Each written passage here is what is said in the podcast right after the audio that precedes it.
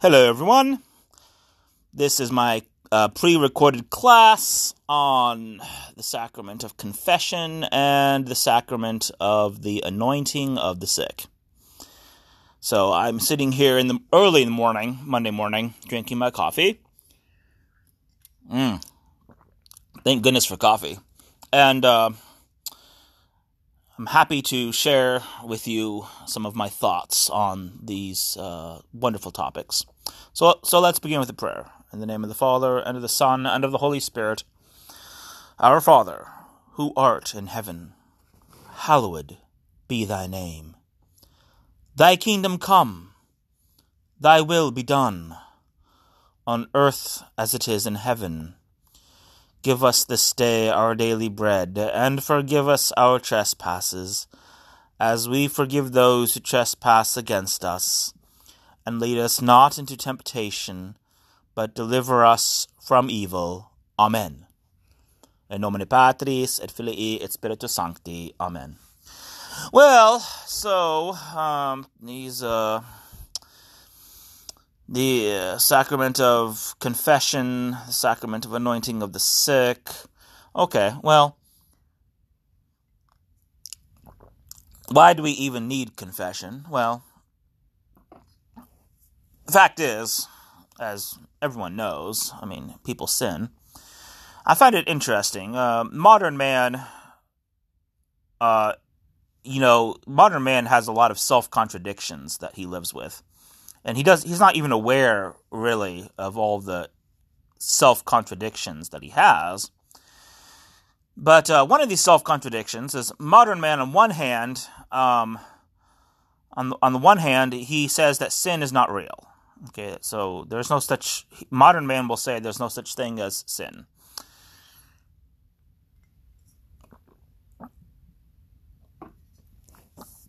And um, he'll say that sin is uh, uh, just a medieval thing made up by medieval clerics to make people feel bad uh, and to control them. And so uh, uh, he would say, modern man would say, a modern enlightened person no longer believes in sin. So morality is relative. There is no absolute morality, and each person can decide for himself what is right and what is wrong. Uh, but on the other hand, he he still denounces traditional Christians uh, for being mean and judgmental and uh, arrogant and trying to control people with guilt. And uh, now, if you notice, there's a contradiction there because he's saying it, he's saying it's wrong to make people feel guilty. Okay, he's saying it's he's saying it's wrong to try and control people with guilt. But but earlier he said that nothing's wrong. That there uh, that everything is okay. Um, uh, so so this uh, obviously is a contradiction. Uh, uh and I imagine most of these people, uh, if you were to uh, burn down their house and beat them up, um, beat them up and and kill their dogs and cats, um, they would tell you that what you did was really truly wrong.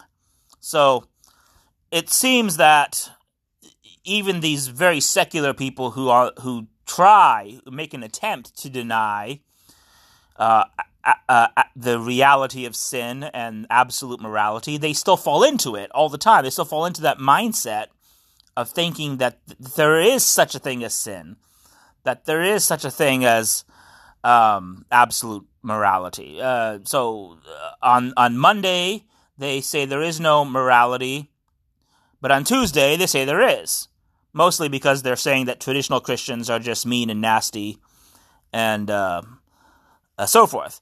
Uh, also, you know, if if you, of course, if you uh, take a bat and kill their pet dog, they, they, would say that that was really truly wrong as well. So, um, uh, it seems to me that there's no, there's no, really no escaping the whole concept of absolute moral truth. Uh, even if we try and escape from it, we just end up falling it, falling into it again. And I think that's because it's something that's so true that it's just built into our whole system of being. It's built into our whole system of thinking. We can't even really think without thinking about absolute morality. So I think that any rash I think that any rational person of goodwill has to acknowledge that some behavior is moral uh, and some behavior is immoral. And I don't think there's any uh, I don't think there's any way to get around that. I think we just have to uh, accept it. Um, so the fact is, we are we are capable of doing good. We are also capable of doing bad, and in fact, you know, we do bad quite a lot. Um, so so because we do bad, because we offend God, there has to be a reconciliation with God. Um, we uh, if if we have offended God, which of course we do all the time, we have to reconcile with God. We have to uh, apologize to God and come back to God. Um, so, what's the first step? Well, the first step is to receive baptism. Um, now, most of us, of course, receive baptism as a, as a baby, but some of us do receive baptism as an adult. Um, so,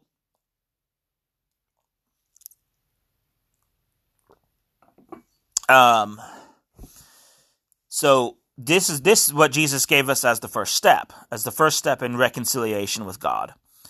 So uh, let's say an adult is baptized. So an adult comes forward and he wants to be baptized. Um, so he is baptized, and all of his sins are washed away. Um, original sin is washed away, and all of his actual sins are washed away. So uh, even those sins that uh, he committed himself, those are washed away too. Now, here's the problem. There's a very practical problem. And the problem is that we can only receive baptism one time. A bummer, isn't it? Um, uh, it? It would be nice if we could receive baptism many times. But keep in mind, baptism is a new birth. And, you know, we're not born many times, we're just born once. So uh, we can only be reborn once as well. Um,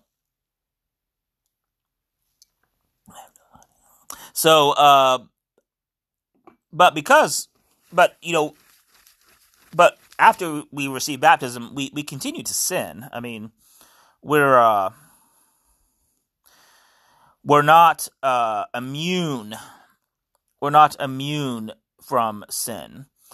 Now, of course, someone may ask, well, Father Max, I thought original sin was washed away, so why do people continue to commit sin? Well, the fact is that uh, uh, baptism forget baptism takes away the uh,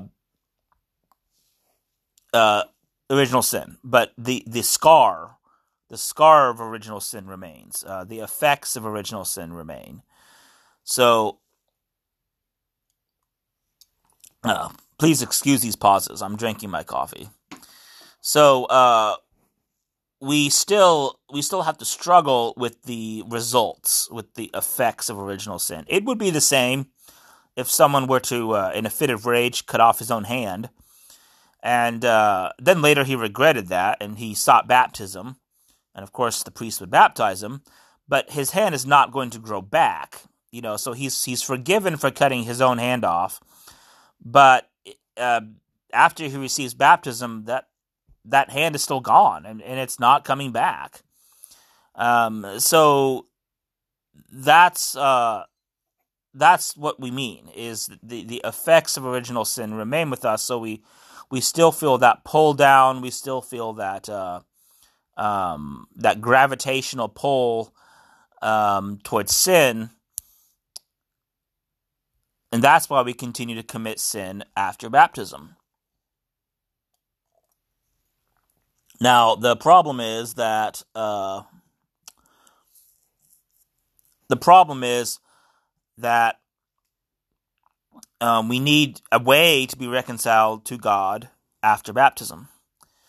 So that's what Jesus provided as well. So uh, if you notice, uh, Gospel of John, chapter 20, Jesus, uh, after, this is after the resurrection. Jesus greets his apostles, then he breathes on them, and then he says, um, Receive the gift of the Holy Spirit, whose sins you forgive, they are forgiven them, and whose sins you retain, they are retained.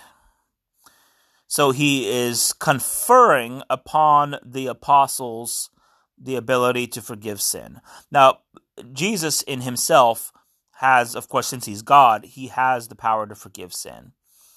Um, and we see that in the Gospels, in the four Gospels, Jesus frequently forgives people's sins. Uh, we can think of the cripple who was brought to Christ. And Jesus said, My son, your sins are forgiven. And the Pharisees didn't like him saying that. Um, also, uh,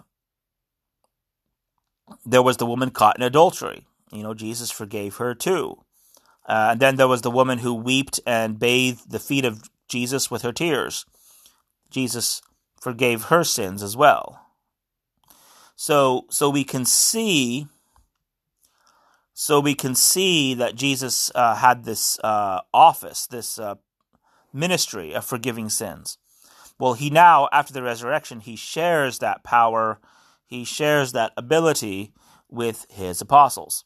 And of course, the apostles, by ordaining new men and new priests, can continue to uh, pass on this uh, wonderful gift of uh, confession, the the ability, the power uh, to forgive sin. Now, uh, uh, okay, my coffee's getting low.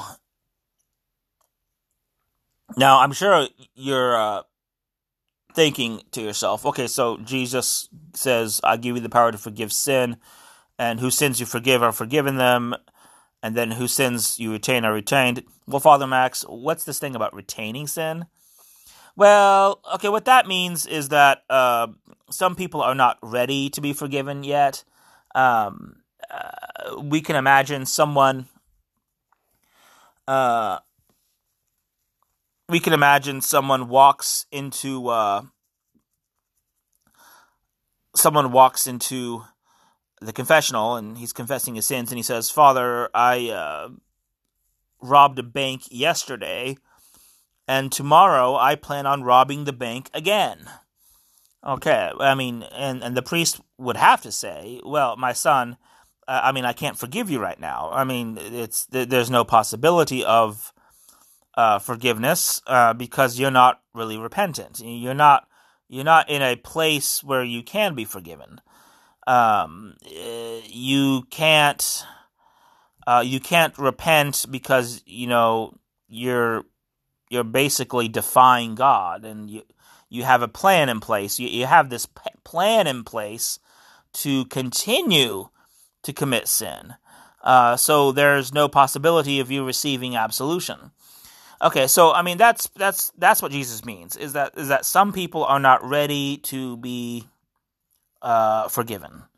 And some people simply need to take more time and to pray more uh, before they can present themselves uh, for absolution. So it's just one of those things. Um, now, uh, so so Jesus Jesus forgave sins himself. Uh, Jesus passes on the power to forgive sin to his apostles, and uh, the apostles, of course, continue to pass on uh, the power to forgive sin uh, to future generations, uh, future generations of priests. That is so. Uh, so th- so priests now have this faculty. They have this ability to forgive sin. Um, now I'm going. I'm excuse me. I need to run upstairs get me some more coffee, but I'll take my phone with me. So, uh, Confession is, is a wonderful and a beautiful sacrament. But we do have to use it the right way, and um, we do have to uh, follow the rules. I mean, the rules aren't that bad, but we just, um, you know, people. I know modern people hate rules. You know, modern people want to be completely free and with no one telling them what to do. But the fact is, sometimes sometimes rules have to be followed. You know, like flying an airplane. One can't just fly an airplane however one wants to. One uh, a pilot has to follow very strict rules about flying the airplane. So, um, some things demand strict rules, like flying an airplane. You know, you can't just do whatever you want. You have to follow protocol. You have to do what is necessary for safety. So, that's the same thing with confession. Confession, uh, we have to approach it the right way. We have to do it the right way. And uh, now, with confession, um, the first thing, you know, before we go to confession, we have to we have to do an examination of conscience. Uh, so we have to consider. We have to think about we have to consider, we have to think about, uh, we have to examine ourselves. Uh, we have to think about our past. We have to think about the choices we have made, at least since our last good confession. And uh, there's obviously there are um, there are two kinds of sin that we're looking for whenever we do uh, a self-examination. Examination of conscience is what we call it, and uh, uh, one is, of course, uh, venial sin. Uh, so, what are venial sins? Give me a second. I'm going to drink some coffee. Uh, nothing beats coffee. Coffee in the early morning is just wonderful. So, uh, well, venial sins are small sins. Uh, these are little sins that offend God, um, but uh, uh, they don't they don't kill the soul and uh, venial sins, of course, are very common, and we commit them all the time. Um, and uh, so, you know, uh, what are venial sins? Oh, you know, getting mad at the kids, yelling at the kids because they didn't take out the garbage and they didn't do the dishes. Um, now, obviously, it's okay to reprimand the children and say that you should have, you ought to have taken out the garbage.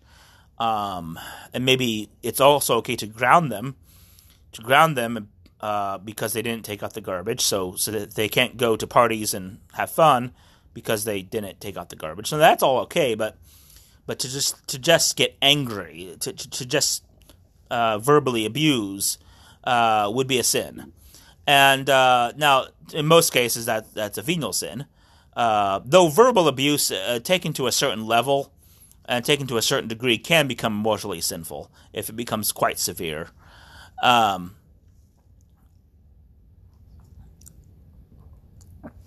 um, but but um, so so uh, also other little sins telling little lies you know uh, exaggerating our accomplishments um, leaving work uh, early when we have no reason to leave early, um, uh, being lazy, um, watching too much TV, eating too much ice cream, um, being you know kind of cocky and arrogant, gossiping. Um, uh, these are these are uh, typical, very typical venial sins, and to be honest, we're falling into these all the time.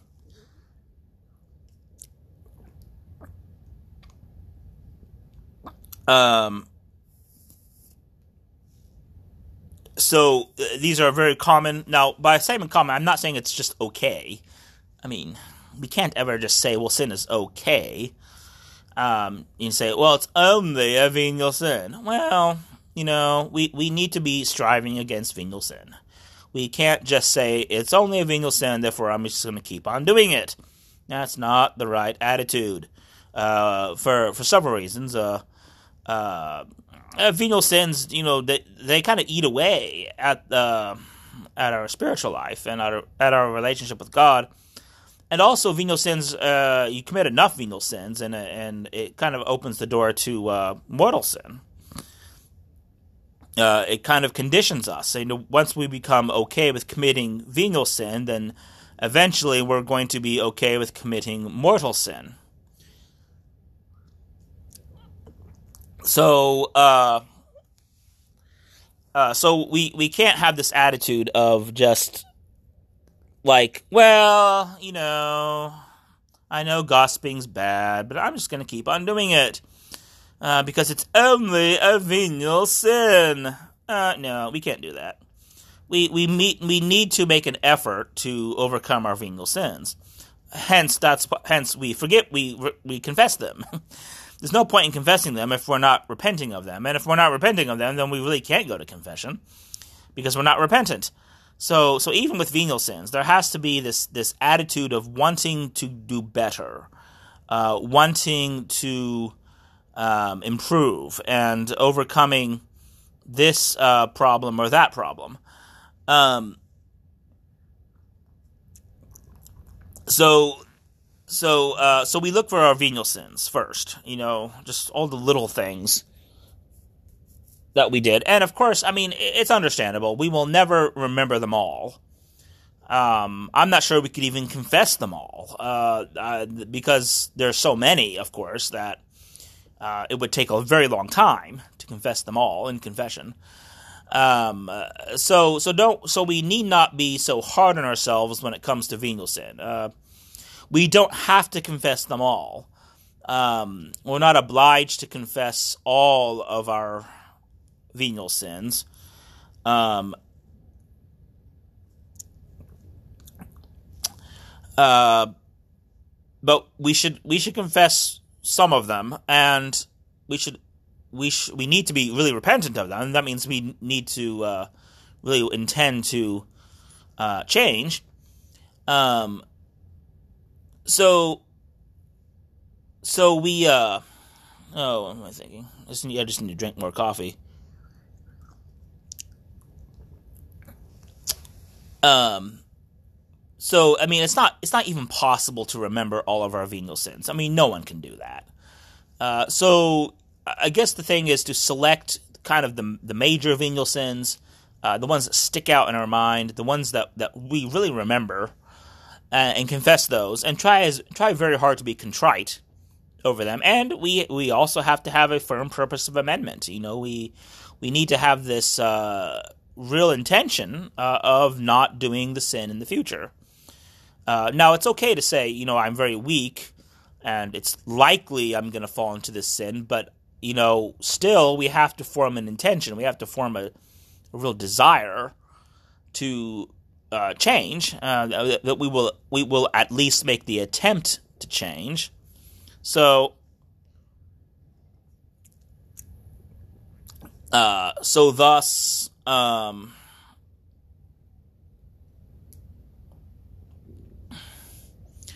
So thus we have to uh, remember all of our venial sins. Okay, so so we look for our venial sins. Then we have to look at our mortal sins. Now, uh, mortal sins are different. These are major sins, uh, uh, sins that actually kill the soul and that separate us from God. And uh, they're dangerous because if we die in that state, then we can't go to heaven. Uh, it's impossible. Uh, we we there's only one other option for us, uh, and that's hell, which is not uh, any good. So we don't really want to do that. Um, so what we what we need to do is what we need to do, what we ought to do, is to um,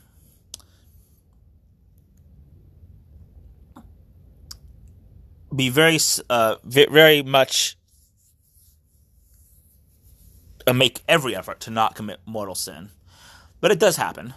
Um, so, what makes a mortal sin? What what makes it different from a venial sin? Well, there are uh, three three conditions uh, that really tell us about tell us that something is a mortal sin.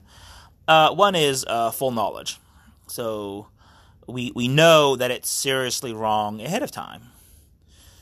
Um, so we have to we have to know. I mean, we have to know that it's seriously wrong, and we have to be convinced that it is seriously wrong.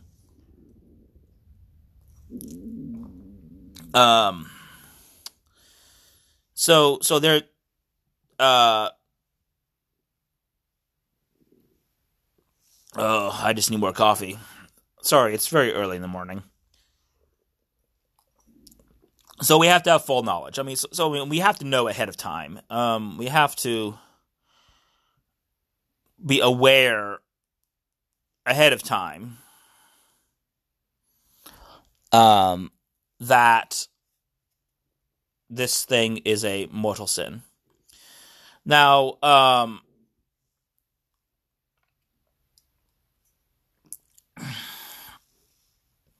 um, so we we need full knowledge, and then also we need full consent. Now, so what this means is that uh, we have to do it freely, um, not being coerced. So, uh, so you can imagine a bank employee uh, with a gun to her head, and she's opening the safe uh, so that the thieves can get the money. Um, now, she is not guilty of bank robbery. She's not guilty of theft, uh, even though she's opening the safe because there's a gun to her head. Uh, she she she is under coercion, so she is not. Um,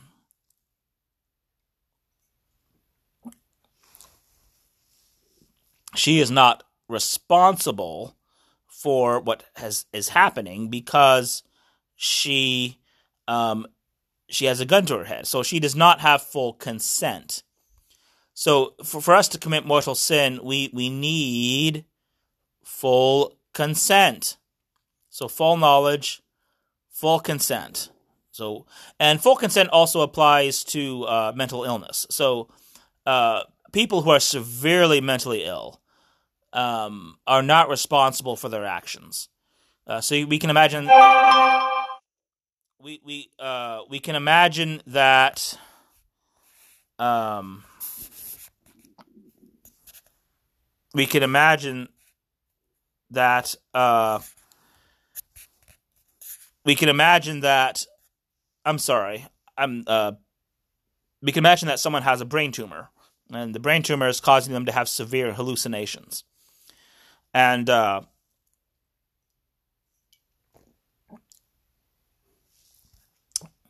Um, the brain tumors causing causing him to have severe hallucinations, and he thinks the world's overrun by zombies. He picks up a baseball bat, and in his mind, he's uh, beating up zombies, but in reality, he's beating up normal people. Um, so uh, he's not responsible for the injuries and the death that happens because of his mental illness, because he does not have full consent. So, uh, so full consent also just means someone has to be sane. Someone has to be mentally healthy when they make the decision. Okay, so we need full knowledge, full consent, and then grave matter or serious matter. So it has to be a serious offense. I mean, it has to be something serious. Um, so stealing a candy bar is not quite grave matter. I mean, that's bad and everything, but it's not. Um, it's not seriously bad. It's uh um Pete someone's not going to go to hell for stealing a candy bar certainly. Um cheating on a math test is obviously not grave matter. You know, I mean it's bad of course to cheat on the math test, but it's um uh, but but it's not a mortal sin. I mean, someone's not going to go to hell because they cheated on a math test. I mean, so that's just part of. I mean, that's just true. Now, so what are what is grave matter? Well, um, well, I mean, what obviously what what comes to people's minds first are the sexual sins, and those are certainly important. But we, we have to keep in mind that there's lots of mortal sins which are not sexual. Um, so, but I will cover the sexual first because that's what people think of first. Um, so things that are grave matter, uh, basically, as Jesus and the church defines it, there's only one legitimate expression for uh, sexual activity, and that is between a husband and wife in marriage. Um, other than that, there, there, uh, there's no there's no legitimate exercise of sexual faculties. and most most of these offenses are grave matter. Um, so uh, pornography would be grave matter, uh, masturbation, um, uh, sex before marriage, um, homosexuality, homo- well, homosexual behavior is what I mean. Uh, because some just being a homosexual is not a sin. I mean, just having that orientation is not a sin. But but of course, acting on it is a sin. Uh, so uh, homosexual behavior, um, adultery, of course, uh, is a sin. Um, lust, you know, just deliberately engaging uh, in in sexual fantasies, and I say deliberately because you know, sexual temptations are always flying into our mind. Uh, that happens to everyone, and there's no getting around it. It's just part of life. Um, uh, so those are just temptations, though. Uh, we we feel the temptation and then we dismiss it, and so no sin is has been committed. Uh, but but it is a sin to deliberately cultivate sexual fantasies. Um, so uh, and all that. Now, uh, the sexual sins can occur if, within marriage, um, uh, mostly in terms of trying to prevent new life. So, uh, the use of uh, condoms would be a sexual sin, uh, even in marriage. Uh, contraception, of course, um, and um, so all of these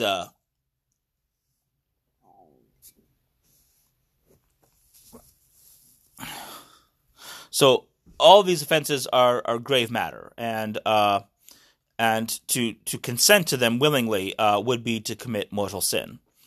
Uh, but you know there is one other element to consider, and that is that God does understand the weakness we have in terms of sex.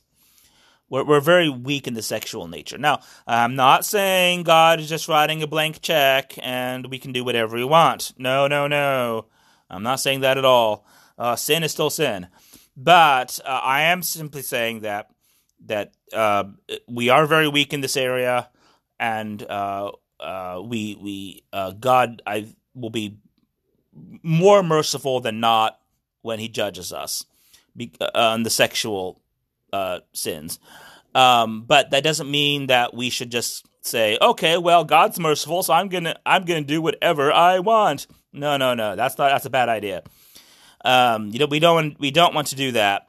Um, but but we we do need to make a daily effort to uh, live our sexuality according to uh, God's law.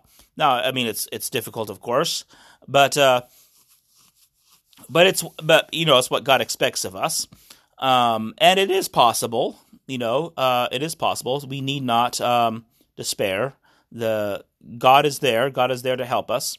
So uh, you know, we we need to uh, um, we we need to make real effort and real prayer to be chaste.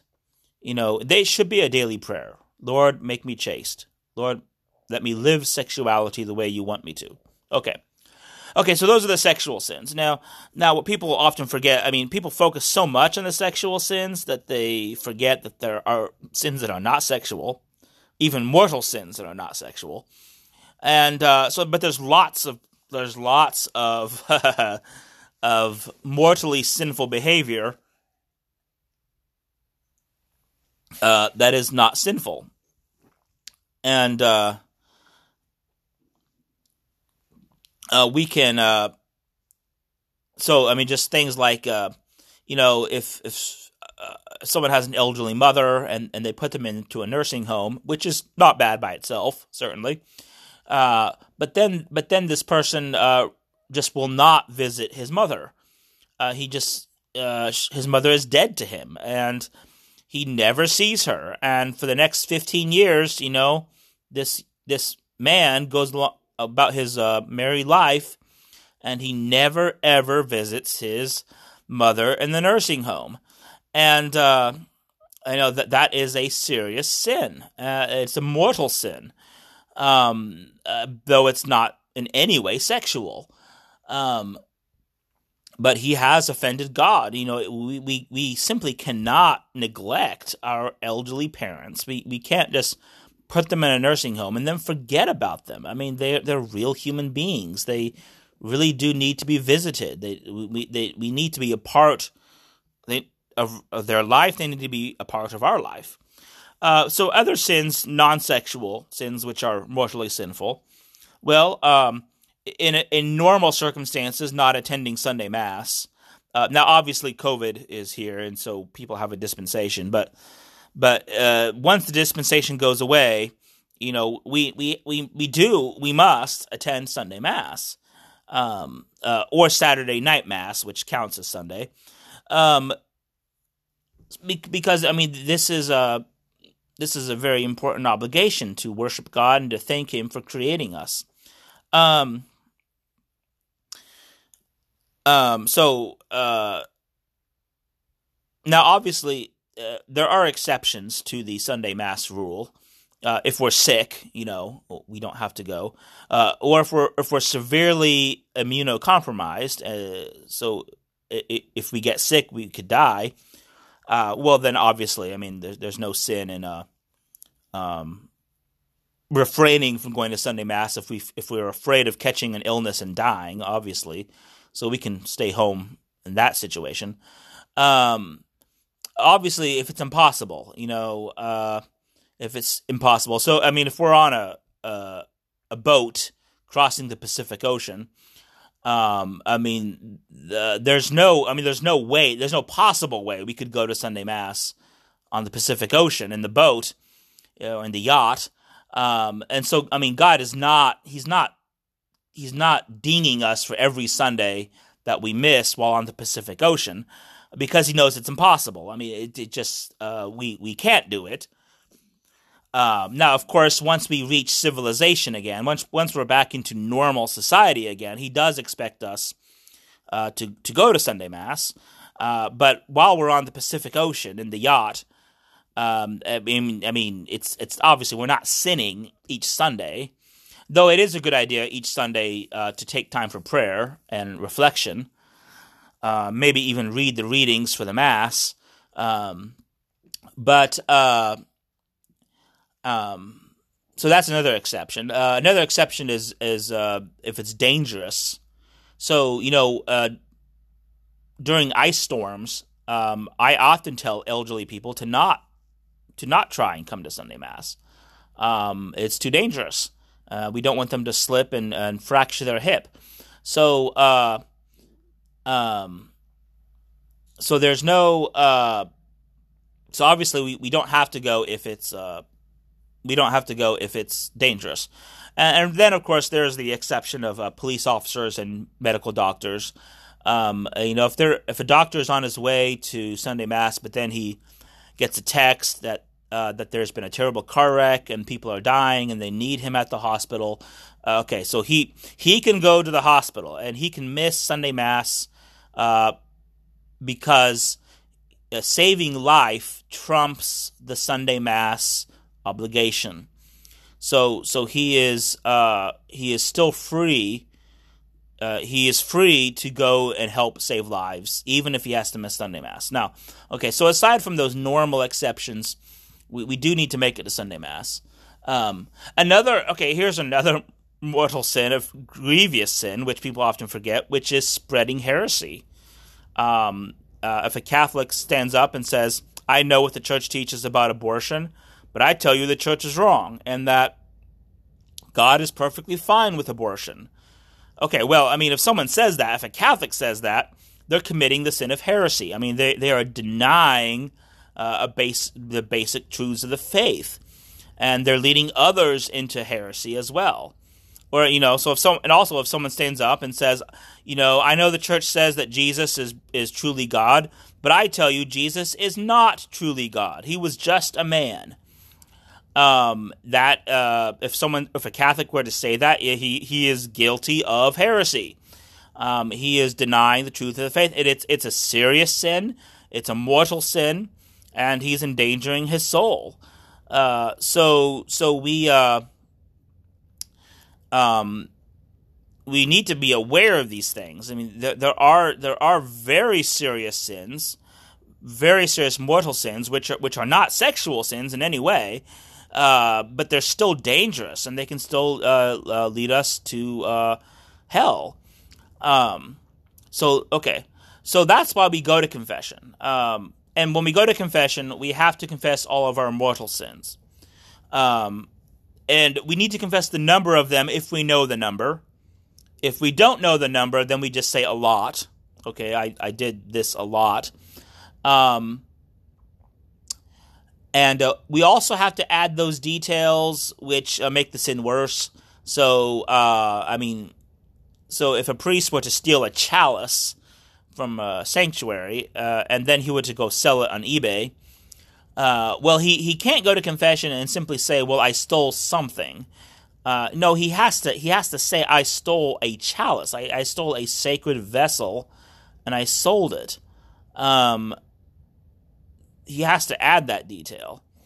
Um, so we have to add the details that make the sins worse. Um, and it is okay to add those details, which you know they don't they don't excuse our sin, but they do explain the weakness that we were feeling, that, that why, how, why and how we were so weak. Maybe we had not slept in three days, and and and that's why we made such a terrible decision, a terrible choice to commit sin. You know, and we would not have committed that sin if we had gotten plenty of sleep. So it's also okay to. Uh, they're called mitigating circumstances. They're also okay to share the mitigating circumstances. Um, and now, if we happen to forget a mortal sin, uh, don't worry, you are forgiven. Uh, but we do need to add that mortal sin to our next confession. Um, we uh, we're obliged to do so. Um, so uh, so these are the uh, and and then and then uh, kind of the the structure of confession is uh, we the person goes in and says, "Bless me, Father, for I have sinned," um, and then uh, he says, "It's been so long since my last confession, maybe a month, maybe a year." Uh, then he he he confesses his sins, both mortal and venial, uh, and then the and then the priest might offer advice, or he might might ask questions, um, and we do have to try and be truthful and honest when we answer the questions, and uh, and then he will uh, give a penance. And, you know, we need to do our penance soon. It's best to just do it right away. And then he will give us absolution. And, uh, um, no, no. The first we make our act of contrition, and then he gives us absolution.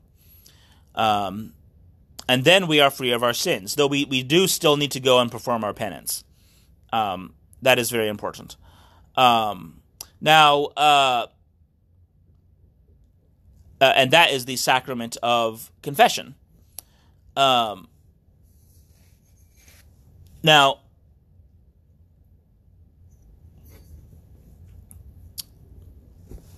um, I hope you all. I mean, if you all, if any of you all have questions, you can email me or text me, um, because I know you can't ask questions right now. Now, uh, as far as uh, so, let's let's put to rest confession for now. I hope. I mean, I hope I explained it well, and I'm sure. And there's more things I want to say, but I'm running out of time. Uh, so now, anointing of the sick. Well, that's uh, um, it's a beautiful sacrament. It also forgives sin, and uh, um, it comes from the book of James. That, that's the first recorded instance of it. Now, Jesus, of course, gave us the anointing of the sick, but James was the first one to mention it. And he, James says that uh, if someone is sick, they can send for the priest, and the priest will come and anoint them, and the anointing will uh, forgive their sins. Now, the, the point of the anointing is possibly to provide physical healing, which does sometimes happen. Uh, that does sometimes happen, uh, but mainly it's for spiritual healing, and uh, also for uh, forgiveness of sins. So it, it so it kind of does three things. Uh, is it um, it it opens the door to physical healing if that's God's plan. Now, quite often it's not God's plan, but uh, it opens that door. It's uh, that becomes a possibility because of the anointing. Um, but quite often it's not God's plan. But God always does provide spiritual healing, of course, during the anointing of the sick. That always happens.